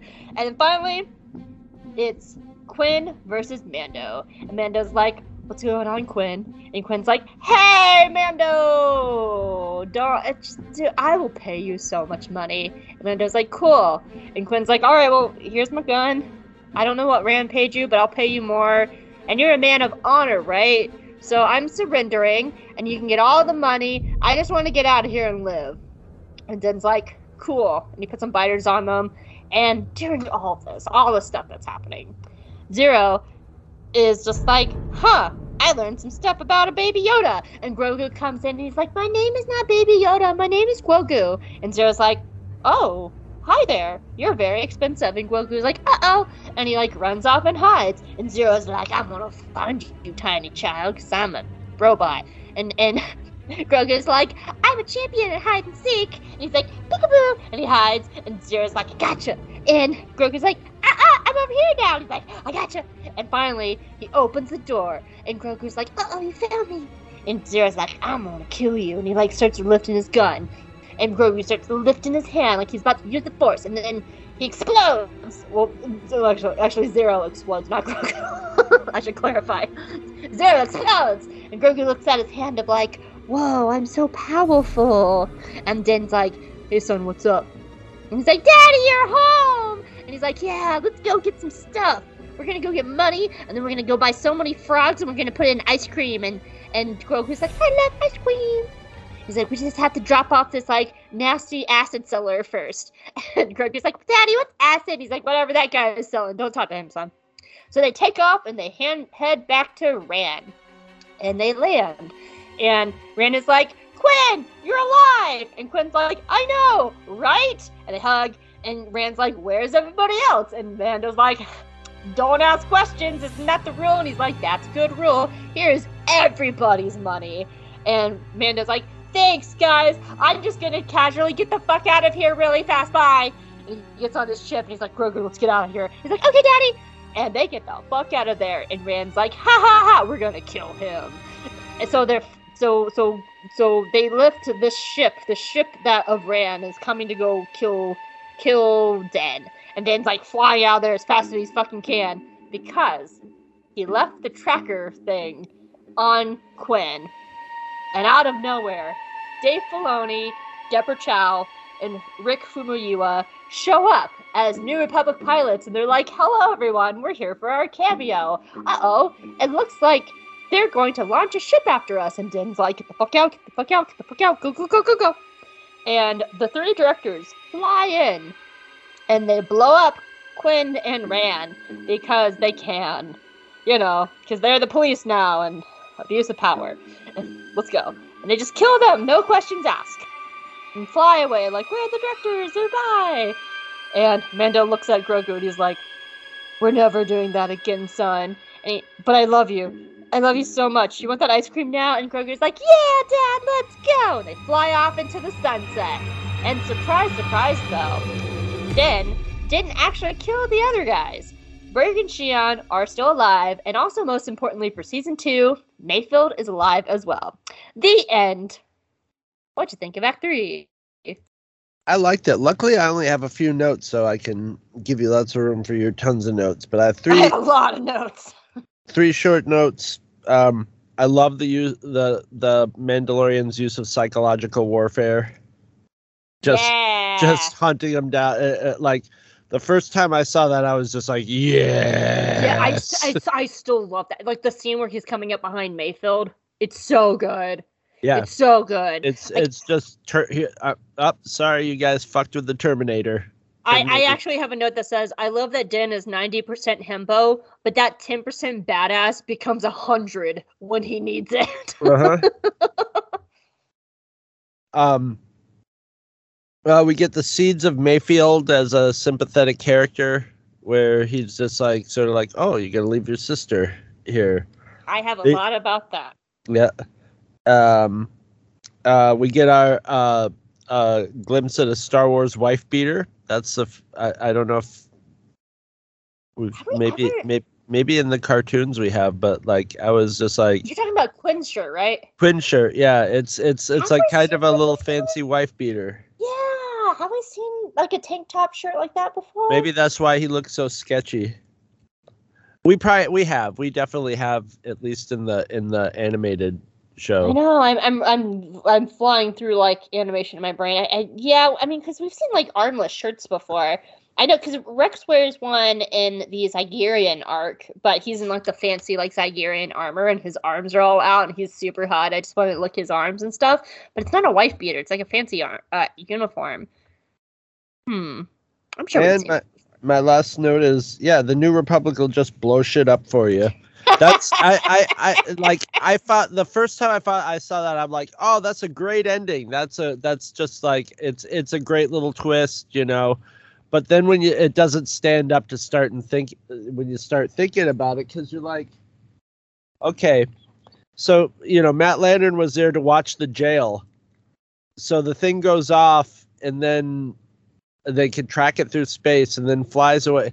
It it see like for one, it's like why would you blow up if like if there's a jailbreak, does the National Guard come and just blow up a prison? You know, uh, uh, it's That's like what they what said. They're like, we have 20 minutes, or else they're gonna blow up it's just gonna everybody. blow up, all, blow up everybody the here. It's just like is that ship. how the New Republic works? And then Yeah. and then and then what what what probably I would have thought was pro- most probably happening if I was the guy who had to respond to the beacon going off was, oh look, the beacon just went off and is now flying through space. So I would think to myself, they just kidnapped our guy on the ship, and we better go get him back. But no, they they just are like, oh, we got a tracking beacon, okay, and then they they Yeah. threw they threw in, oh, they're sending out a warship, better blow them up. But the you know you would think maybe they would think maybe there should would be like a chance that Matt Lanter was on that ship, you know, being held or whatever, you know. So I actually like I think this is like really interesting storytelling though because this was kind of like something that was missing in the sequel trilogy and like something that they talk about they, they kind of touched on on the Mandalorian a little bit was once you get in the outer rim the New Republic is just spread Yeah. so thin. Well, they also probably don't they don't have any kind of real like authority there. Yeah, because that that's something that they get into the books more that we're just now starting to see come into live action more and like television more. Because something they talk about in the books is after the Empire, Mon Mothma um, demilitarizes the government. Because she doesn't want us she wants the new republic to like seem nice and kind. And that's part of the reason why the first order is able to come in because she didn't want the empire's military. She wanted it to be like this nice pleasant thing which just left them completely vulnerable. Yeah. because they went from being like a military state to having pretty much very little military. And they talked about that a lot in like alphabet squadron and bloodlines and stuff like that and but that that hasn't translated yet. Really this is really the first time we're seeing it where we're and we kind of see that with um oh what's that character's name? He was just he's um he's played by um uh i think his name is paul sun yun. Um where pretty much they're they're stretched thin where it's like we could go and do paperwork for seven hours or we could just let den go um, and that's kind of how it is. Like, there's just so spread thins where they could go ask Quinn and Ran what's happening and see if Davar's there, or they just blow the shit up and go back to work because they're just that spread thin. And I actually, I think that's really interesting storytelling because that also shows like kind of how dangerous the New Republic It's is. not, they yeah, just kill not- people not without question. Yeah, it's not. It's kind a- of a red flag. that's a huge red flag but like it's kind of where they are right now in the outer rim that they're they pretty much have no authority you know I, I was listening to i think it was alex from star wars explain and in the last book of Boba Fett, where Din got pulled over by the two republics, all this fucking shit's happening on Tatooine. The Pikes are invading. The, there's a war brewing. All this stuff, and the New Republic's not moving in because there's Right, only like two there, there's only like two guys what are the two well guys also also probably tat you know Tatooine's probably not affiliated with anything. They probably have no authority to go in there and start And we know that enforcing enforcing what laws on Tatooine. You know, actually know enforcing that too. Law. The Tatooine has no laws, so like, what's there to enforce there? You know, and, I, and I imagine they could uh, do shit out in space. Like if you're out in space and like uh like uh Republic or like a passenger you know, passenger transport to Tatooine's in trouble, you know, the New Republic could go help them out, you know, or something like that. But And, and we I- know I that don't see him like, like- Hutt like- space that we know we know from Clone Wars and from the original trilogy that Hutt space was like untouchable because it was owned by the Hutts. That's why in the Clone Wars movie they had to go negotiate with the Hutts saying, "Hey, can we use your hyperspace lanes and you won't blow us up?" Because that that area did not rep- belong to the Republic and it did not belong to the Empire. It belonged to the Hutts. That was like a foreign territory.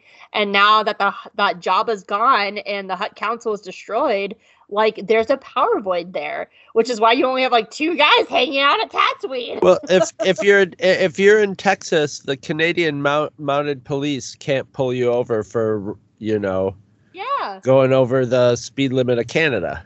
Yeah. yeah, and that's So I- essentially what's happening. Yeah.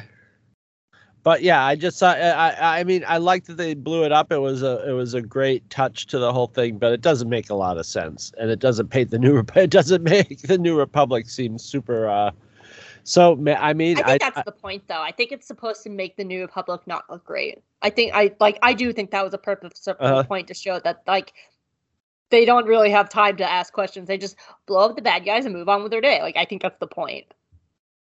I'd agree with that. Yeah. Still creepy, but, but I'm that's all I got for Act Three. Um, I'm gonna bl- do my short notes first. Um, I I just love the third act. It's like an action thriller Yeah. horror movie. I love Yeah. the third act. I love it so much.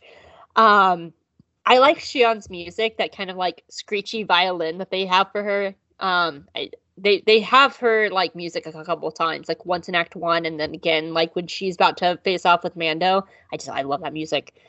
Um, so to go back to what I was saying in Act One about how Den is against these people and we see who he used to be, I think if this was old Den, he would have absolutely slaughtered all three of them. But we see how much Yeah. his character's evolved because he lets them all live. And that's just showing his character growth. Because the first thing Quinn says is, You killed all of them. And Den doesn't deny it. So you think that he murdered all three of them. And then we see them at the end that no, he's grown as a person, he let them all live and I, I like that um that that development in him because Quinn assumed the worst because that's who he used to be that's who Din was and that he's not that person anymore. Um a little note is I bet it, it made me sad when I realized this when Grogu is hiding from Zero, and it hit me of like he probably had to hide like this for his life during Order 66. Yeah. And that hurt my soul. Of Just like I bet like this is not his first rodeo of doing this. And he immediately recognized the danger and he's like, I need to find a place to hide. And it just I was like, oh, I bet that's what he did. Like all the other younglings were dying. He's like, I'm gonna hide under this basket. I don't know. I think he, he might have been he might have been planning on doing him in because like once again he's taken out a mudhorn, and and like so he because because like the whole hide and seek gang, he uh, like it was almost like he was purposely making little noises to keep drawing drawing him in a little more. You know, it seemed like he it seemed like he was toying with him. I could see that take too. Um, yeah. Or at least like he, by he had the hand up and he was ready to go. You know. Yeah, I think once he had caught, and I actually I love that moment like where he holds his hand up and he closes his eyes and you tell he's about to use the force. And when Zero explodes, the puppet like looks at his hand like, did I do that? Yeah. like it's a really it's a really good move of puppetry. Did I just really nice. Mace Windu him? Yeah, like it's whoever like whoever is puppeting that that day. Kudos. It's a really good moment. Uh, is that all my little notes? Yeah. Okay. Let's talk about Mayfield. Quinn is not impressed with Mayfield, which just solidifies that he's a piece of shit that no one respects. And what I like about all of this, especially the stuff with Quinn, is it really sets up his season two storyline so much because we Yep. find out in season two that he used to be like he used to work with these group of soldiers. They were really close. They were a band of brothers. And their higher ups screwed them over and got everybody in his platoon killed and he, that was a com- like mayfield probably felt like a true camaraderie and a family with those men and even though like you know he was in the empire but you know it was very clear that those Still, it people- happens. Yeah. yeah, and it was very clear that those people meant so much to him enough for him to kill the officer, you know? And we we know from like books like Lost Star and Thrawn that there are actually really good people who get caught up in the empire. And I'm not saying that Mayfield is a good person, but I love these stories of like these people who get caught up with the empire and get fucked over by them. And Mayfield is one of those people who got fucked over for the thing that he had loyalty in because he used to know loyalty he used to know family he used to know brotherhood and No, he can he has. Uh, it's it's almost like a like a lot of Vietnam veterans were. hmm And you can see, and I, and that explains so much of like throughout this episode of like why he's so desperate to hold on to this power because he's lost and he's directionless. So like he's very cocky in Act One, but the moment that people start like challenging him, it's probably the same feeling that he's losing himself and his power to feel that he used to have when he was with the Empire. And he's such such a good gray character for that because he's clearly not a good person but he like he's played in a way to show that he has so many layers and that's why i like this moment with quinn because quinn knew loyalty he knew brotherhood and quinn dumps his sister so fast and you can see the look on like mayfield's face of like you're leaving your sister and he he is the one like he's the only survivor of his brothers like that's like something that he can't fathom And she was so excited to get him too. She was so excited Yeah, to see him, she and risked her life to save Quinn and he dumps her.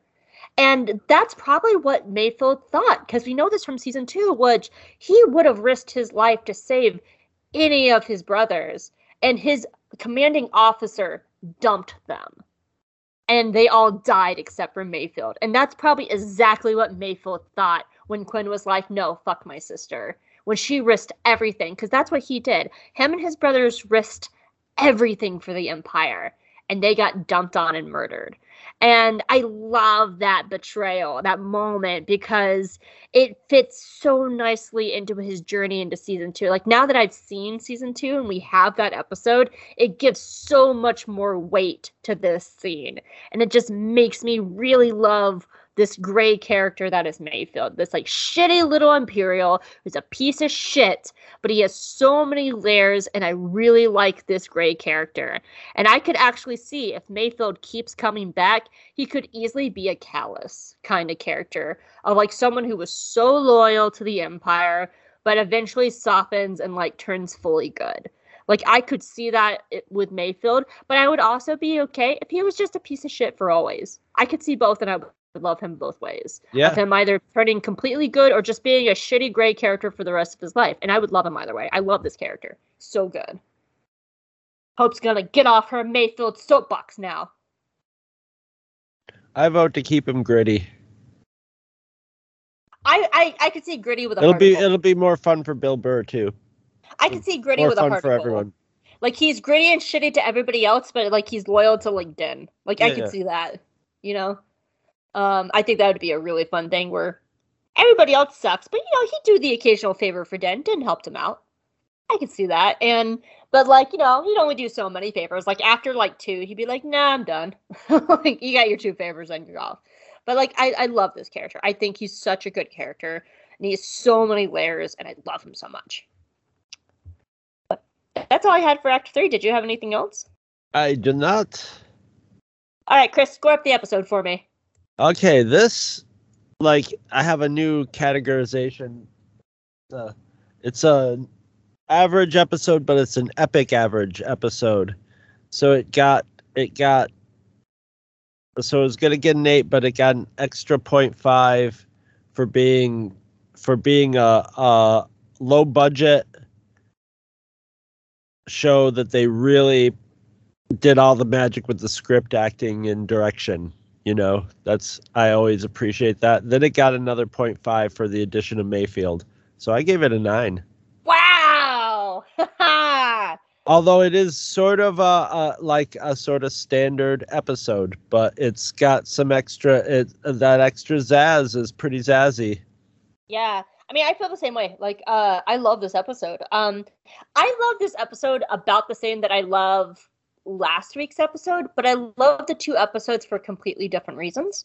Um, I love the I loved like the story of last week's and how like how much it felt like an animated episode come to life, and it just really hit on my animation buttons. But I love this episode for the characters, especially Mayfield. Like I love this character. Um, I think if like Mayfield was like way flatter, I, I I probably wouldn't like this episode as much. But I really like this episode, so I, I give it an eight point five, which is what I scored last week's episode, I believe. But I just love them for different reasons. But yeah, I love this episode. I mean, I think very these good these three like adventure of the week episodes i think they are like actually super duper important and i think these three episodes are better than a lot of the stuff in season two i say only see, seeing season two once but like i just when i think about mandalorian like i think about like a lot of these these episodes like i think season two is fine but i think like these are the episodes that really make mando sing like a lot and yeah um, well, hold on. I need a sip of. me me me me My throat is getting really dry. um, well, as always, we would love to hear your feedback on iTunes, Twitter, or on the Two True Freaks Facebook page. This week, our feedback comes from Facebook and Twitter for our Willow commentary. oh my god way back to christmas time Well, the thing is, is like I thought we caught up on ourselves because I forgot we did commentary. So I was like, oh, we went from Vision straight into Mando, and I forgot we did commentaries. And so, I- like when I was looking up the the stuff, I was like, oh fuck, there's like four episodes I forgot about. Oops, Whoops. that was that was Hope's fault. It's fine. Hey, you know, three three hundred and six episodes you can forget. I'm allowed. there. All right. So from Twitter, Bucho says this was delightful as heck, and I don't use that word lightly. Which Hadn't I love you. Don't ever change. I love you so much. I miss you, bro. I miss you, Bucho. Hadn't seen Willow this millennium and forgot what a blast it was. Hey, neither had we. Warwick is so dang lovable it made dang lovable. It made me want to rewatch Life's Too Short and Kilmer is having such a ball it wanted me to it made me want to rewatch Kiss Kiss Bang Bang, which I've never seen, but lots of people have told me I should see that movie. I like Val Kilmer movies too. Okay, then we got one from Patrick. Oh my God, we got one from Patrick Delmore. And I have a thing to say about this when you read it. Patrick Delmore said, "This has been a long time coming. Can't wait to hear this." Patrick, Well, what did you think? You didn't it by now. Yeah. I, I, he must have heard it by now. Patrick, what did you think? You didn't write anything else. I don't know what you thought of this. like, I want to know because You never know how long somebody's to listen to. You know, it might have gone on his queue of podcasts, and who knows how long. You know, well, I'm sure everybody it's. should know. I'm sure it's no gene list, but you know, it could be pretty long. Patrick has been hounding us for years, years to watch Willow. Like at least like like two, three, four years to watch Willow and to like do a commentary on it. And like so I was like waiting for Patrick's reaction to us, and all he wrote was, This has been a long time coming. Can't wait to hear this. And I'm like, What did you think? what did you think, Patrick? We did it for you. It was all for you, Patrick. Patrick, I want you to officially like send me a message, like, and tell me your thoughts on our commentary, Officially. just so I can like read it on the show and or Don't have send her no unofficial message. yeah, That's I want to know. I want to know what you thought, Patrick. We did it for you. We're bad and we forgot candy. Yeah. Next week. I- Next, what we say. Get up. Actually, I'm gonna put it in big. Can I'm gonna put it right Yeah. here and big because I took it out because we were doing other stuff and I it got taken out of the notes. So I'm just gonna make it big, big words. Candy, Gandalf, candy. So I will remember. All right, Chris. Did you have anything else for the prisoner? I do not. All right. Well, where can people find you? You can find me at twotruefreaks.com. That is our gigundous vault of podcasts and with just a huge amount of different podcasts and an obscenely huge amount of of individual episodes of podcasts. I mean, look, we've thrown 306 in the pile already. More than 306 because we got some point fives in there too. So uh, yeah, you can check out all the Two True Freaks output there, or you can uh, go to Facebook.com and go to the Two True Freaks podcast, and we post them all up there. And we have uh, Two True Freaks Cantina on Facebook, which is sort of our little hangout spot. And uh, what else? Oh God, that's right, Twitter. Twitter, yeah, I love it. it's uh, we're on Twitter too. Yeah. and uh and uh you can just look up J Guys and Jedi and the man who listens to all the podcasts. That's that's Gene Gene the podcast machine. I'm going for the the classic t- this week. Do do do do do. Gene. Actually, no, I can do the better. A little bit more on point. Ready? da da da da da da. Gene. Ooh, a little yeah, a little more personality in that one. Yeah, yeah. I mean, so Gene, if we're going for classic Gene, Gene, I gotta have a little razzle dazzle in there. You It's know, sad razzle because.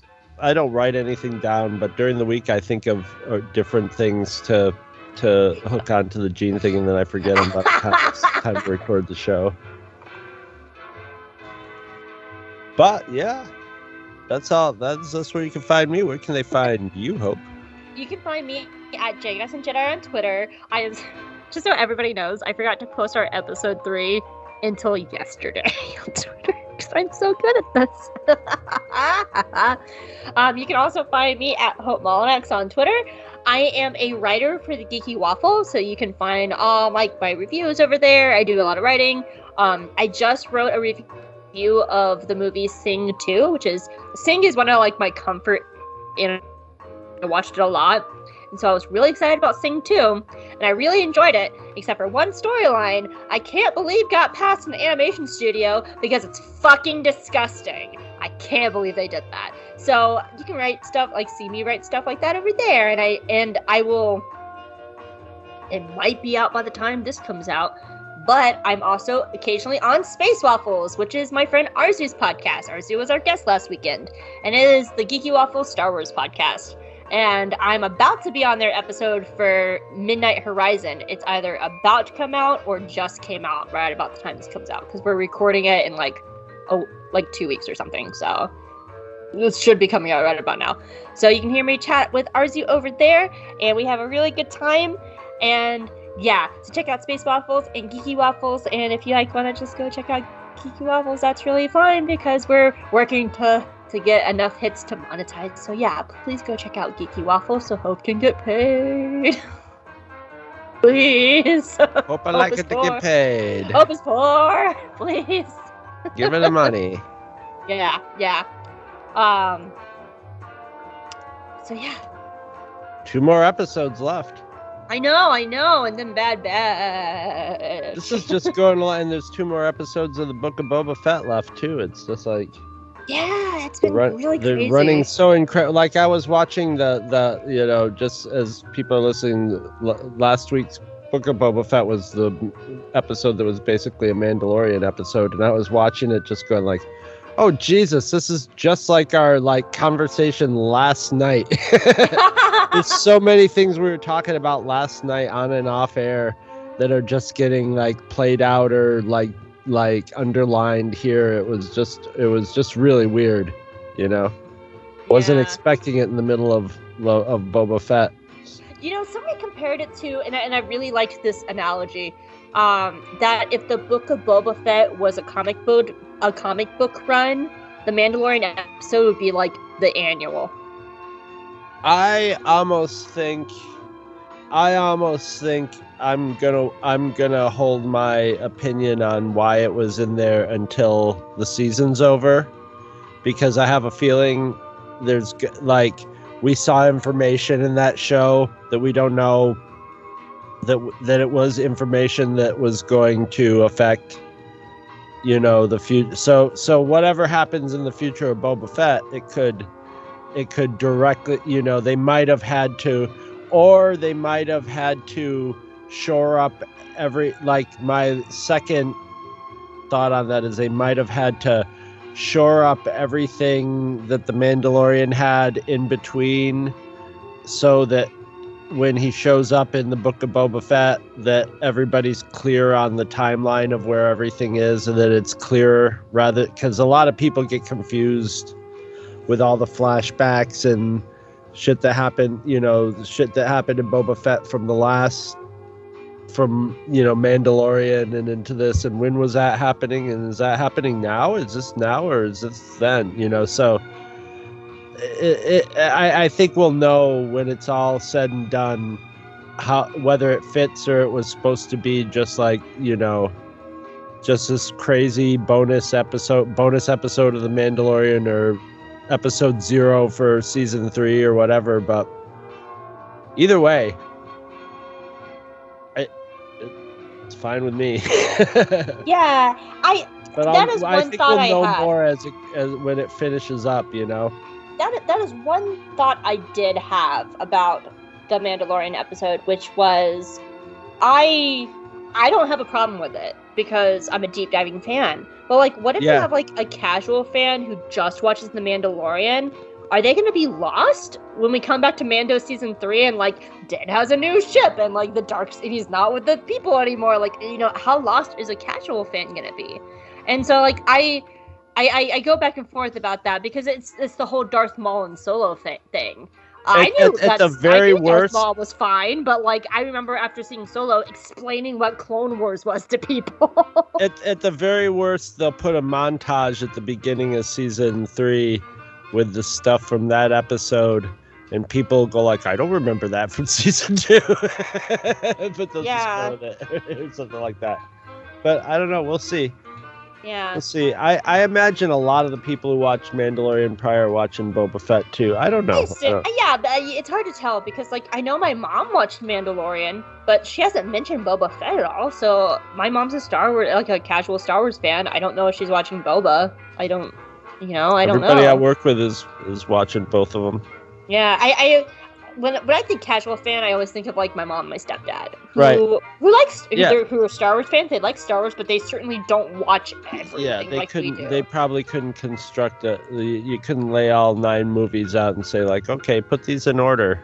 Except Yeah. they have numbers on them. If you just Yeah. did it by title, you know. yeah. But Anyway, uh, come back next week. yeah, Giancarlo Esposito finally just joins the show. and I'm excited about it. He he's very nice. I've actually met Giancarlo Esposito. He's Oh. real. He's really. I met him at Dragon Con. He was like in the Walk of Fame, and like you know, he was in Once Upon a Time. So like we talked like about like Once Upon a Time stuff, when I was a fan. So yeah, he's he was a really super super sweet guy. I, I have a picture of me meeting him. So maybe that should. Have you ever should- seen Breaking Bad? No, no, That's but I hear I hear he's think about it. terrifying. He's he's terrifying. I hear he's like terrifying. deep down Hannibal Lecter terrifying and it. Yeah. It's wonderful. most people are just like, "Oh, Giancarlo Esposito from Breaking Bad." And I'm like, "You mean from Once Upon a Time?" he's he's the magic mirror slash genie. so that's where I know him from. But come back next week because we're going to be talking about the Reckoning. Bye. I reckon. that was Bye.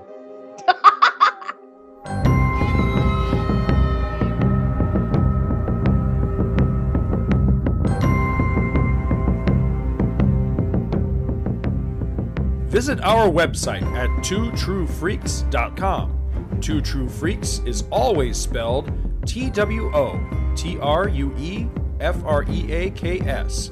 You can email Two True Freaks directly at twotruefreaks at gmail.com. Two True Freaks and all of its excellent affiliates are available on iTunes. You can choose to subscribe to either the entire network if you wish, or pick whichever individual shows you want to follow. We have so many shows to choose from, there's just bound to be one that appeals to your particular fandom. Just search Two True Freaks with an exclamation mark at the end, space, and the number two. You can find Two True Freaks on Facebook. Just search for Two True Freaks. If you ever leave your house and you actually have friends, why don't you tell them about Two True Freaks? If you've enjoyed our show, please won't you take a moment to rate us on iTunes? That helps others find the show too. Thanks for listening. And join us every Monday for new episodes of Two True Freaks.